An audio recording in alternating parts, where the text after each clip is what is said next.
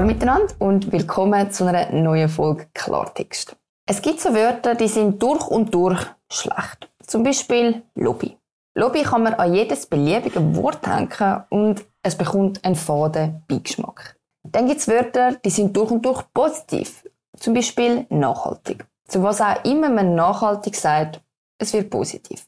Und dann gibt es Wörter, wo jeder braucht, aber eigentlich niemand eine Ahnung hat, was es eigentlich heißt. Zum Beispiel liberal.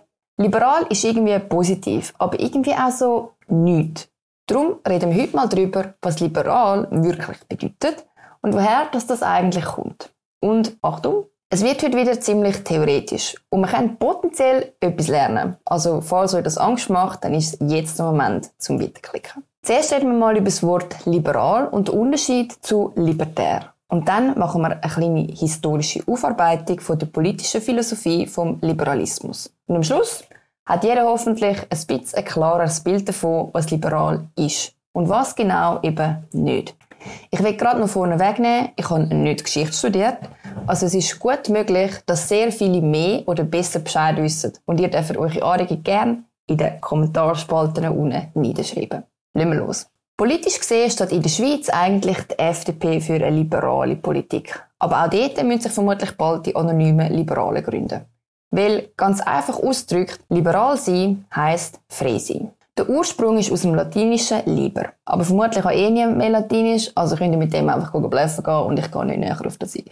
Liberale generell streben nach möglichst viel Selbstbestimmung und Eigenverantwortung. Egal ob im persönlichen Leben oder in der Wirtschaft. Das heißt, ein gesellschaftsliberales Thema, wie zum Beispiel die Ehe für alle oder möglichst wenig Hürden, um ein Unternehmen zu gründen. Ein Liberaler wird möglichst wenig Bevormundung, also möglichst viel du. Du bist für dich verantwortlich und deine Freiheit soll im Endeffekt nur dort eingeschränkt sein, wo du anderen potenziell könntest schaden. Zum Beispiel im Straßenverkehr mit einem Tempolimit oder auch jetzt im Moment durch Abstand halten zum Schutz von anderen. Jetzt wird es ein bisschen komplizierter. Viele setzen nämlich automatisch den Begriff liberal mit dem Begriff libertär gleich.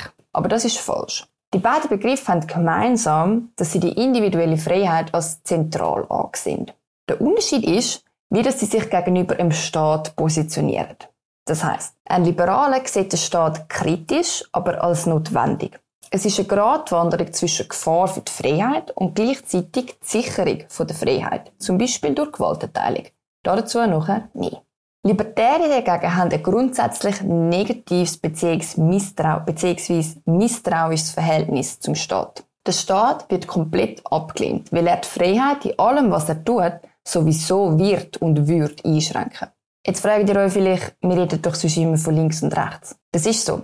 Wenn wir jetzt über liberal und libertär reden, brauchen wir darum eine neue Ebene. Man kann sich das vorstellen wie ein, ähm, wie ein Quadrat mit vier Feldern, teilt durch zwei Achsen, Achse. Auf der horizontalen Achse haben wir das Links-Rechts-Schema. Und auf der senkrechten Achse haben wir ganz unten libertär und ganz oben autoritär. Das libertär heisst, wissen wir jetzt, autoritär ist das Gegenteil, nämlich sehr, sehr ein starker Staat. Diese neue Ebene bedeutet aber, dass man grundsätzlich eine liberale Einstellung kann haben, egal ob man links oder rechts ist. Und das ist eine Erklärung dafür, warum das Wort liberal in der Politik so inflationär kann gebraucht werden. Was liberal grundsätzlich bedeutet, haben wir jetzt angeschaut. Aber eigentlich spannend ist ja die Grundsatzfrage. Was bedeutet Liberalismus? Wie das Verständnis steht am Schluss hinter dem Begriff liberal. Und sobald man den Liberalismus ins Spiel bringt, kann dann eben jemand, der beispielsweise den Sozialismus unterstützen will, nicht mehr ein Liberaler sein. Warum? Fangen wir mal bei Adam und Eva an. Der Liberalismus ist eine den drei grossen politischen Grundrichtungen, neben Konservatismus und dem Sozialismus. Und von dem haben wir ja schon mal geredet. Die drei Richtungen schliessen sich gegenseitig aus. Man kann nicht zwei gleichzeitig unterstützen wollen, weil sie sich in ihren Wert und Forderungen diametral gegenüberstehen. Die drei unterscheiden sich vor allem in ihren Wert und der Frage, wie Politik gestaltet werden soll. Der Liberalismus kommt ursprünglich aus der Aufklärung. Das Individuum steht daher im Zentrum. Anders als beispielsweise im Sozialismus, was die Gemeinschaft war. Der Schutz von Eigentum und persönlicher Freiheiten sind die zentralen Elemente. Und der Grundgedanke vom Liberalismus ist, dass wir alle als Individuum frei sind, und zwar frei gegenüber dem Staat. Grundsätzlich fordert der Liberalismus, dass sich der Staat so klein wie möglich halten sollte. Also so wenig Einfluss aufs Individuum, also du und ich, sollte haben. Zum Beispiel einfach nur für Sicherheit und Ordnung sorgen. Nach innen und nach außen. Das kann man so erklären, dass man die Frage nimmt, was ist mehr wert? Die Freiheit vom Einzelnen oder das Gesamtwohl von einer Gesellschaft? Der Liberalismus entscheidet sich da ganz klar fürs Erstere. Selber entscheiden und in der Folge auch selber verantwortlich sein, ist die Devise. Angefangen hat das Ganze, wie gesagt, in der Aufklärung. Konkret mit dem aufstrebenden Bürgertum, wo gefunden hat, vermutlich, hey, wenn wir schon Steuern zahlen, dann wollen wir auch mitbestimmen. Der Adel hat das natürlich nicht so toll gefunden. Individuelle Freiheit und Mitbestimmung bedeutet für die natürlich weniger Macht. Es ist darum auch ein Weile gegangen, bis sich die Forderungen vom Liberalismus tatsächlich durchsetzen Die Forderungen sind konkret zusammengefasst. Freiheit von jedem Einzelnen in allen Lebensbereichen, das heißt auch die Unantastbarkeit von privatem Eigentum und die Freiheit vom Individuum. Dann Grundrecht, also eigentlich alles, wo du am Schluss kannst Freiheit hinherhängen. Ähm, Pressefreiheit, Redefreiheit, Versammlungsfreiheit und so weiter. Drittens, der Rechtsstaat. Das heißt, ein faires Verfahren für jeden, unabhängig vom Gericht und unabhängig vor dem Gericht. Dann viertens, Gewaltenteilung, also das Ende von einem autoritären, absolutistischen Staat hin zu einer Verfassung, weil all die neuen Rechte müssen ja irgendwo festgehalten werden, damit man sich am Schluss auch als Individuum darauf berufen kann. Dann fünftens, eine gewählte Volksvertretung anstatt einem Adel wo Mitbestimmung vom Volk garantiert. Und als letztes Säkularisierung, also Trennung von Kirche und Staat.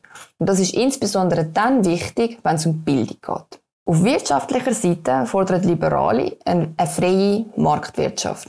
Also ein Aushalten vom Staat aus einem Markt. Der Liberalismus sagt, dass eine Wirtschaft nur funktioniert, wenn sie in Privathand ist. Die liberalen Forderungen sind in heutigen modernen Staaten eigentlich alle umgesetzt. Insofern kann man sagen, der Liberalismus ist auf jeden Fall eine der prägendsten Ideologien. Die Tatsache, dass das für uns heute alle selbstverständlich ist, spricht für sich. Jetzt sind wir mal so weit durch, was liberal und Liberalismus grundsätzlich bedeutet. Liberal sein hat aber einen Haken. Eigentlich will man ja möglichst wenig Staat und möglichst wenig reinreden von oben. Trotzdem muss man in der Politik mitschaffen. Und man kann nicht einfach bei allem sagen, ja, schau halt selber. Darum muss man sich bei politischen Themen auch immer wieder positionieren und wirklich, liberal, äh, wirklich liberale Linien fahren. Und das ist auf lange Dauer auch sehr schwierig, weil man dadurch oft angefeindet wird. Man mache ja nichts. Weil unsere heutige Gesellschaft will eigentlich vor allem immer Kontroverses hören. Das Extremdenken ist viel akzeptierter, wenn die Leute einfach sagen, denk doch einfach mal selber. Man braucht ein Ja oder ein Nein. Und Menschen mit einer liberalen Gesinnung haben nicht Entscheidungsschwierigkeiten, sondern es ist für sie halt einfach nicht alles immer so schwarz-weiß. Es gibt Lösungen, wo halt mehr einbeziehen würden, wie nur Politik. Man muss mehr mit dem Finger auf sich selber zeigen. Ein gutes Thema ist für mich da im Moment Klimapolitik. Da bisselt sich meine Partei auch regelmäßig fast die Hose. Warum? Weil Klimapolitik für liberale Ansichten eigentlich prädestiniert ist. Es braucht halt einfach mehr, wenn nur einen Satz zum erklären. In der Klimapolitik wäre das zum Beispiel, dass man nicht auf Verbot oder Steuern setzt, sondern dass man sagen würde, hey, das ist zu kurzsichtig. Machen wir es doch lieber einfacher, um in der Schweiz an erneuerbaren Energien forschen. Oder setzen wir die Hürden für neue Startups ab, die vielleicht Ideen haben, wie man CO2, keine Ahnung, im Boden binden kann. Du als Individuum kannst für den Fortschritt sorgen, nicht mehr staatliche Eingriffe. Wenn du also nächstes Mal findest, dieses, der hat jetzt aber echt eine hohe komplizierte Lösung, kann er nicht einfach Ja oder Nein sagen, dann machst du mal einen Schritt zurück. Weil ich glaube, ein bisschen liberal und die liberale Ansicht im Gedankengut täten uns allen wieder gut. Leben und leben lassen, solange es niemandem schadet. So, jetzt habe ich mir das Maulfussli geredet. Aber ich hoffe, ihr habt etwas gelernt. Wenn nicht, dann trotzdem nicht, habt ihr bis daher geschaut. Wenn jemand eine Ergänzung hat, dann einfach in die Kommentare schreiben. Und konstruktive Beiträge sind auch sicher alle anderen Abonnenten froh. In diesem Sinne, geniessen eure Freiheiten. Wir sehen uns nächste Woche wieder zu einer neuen Folge Klartext. Ich freue mich und bis dann.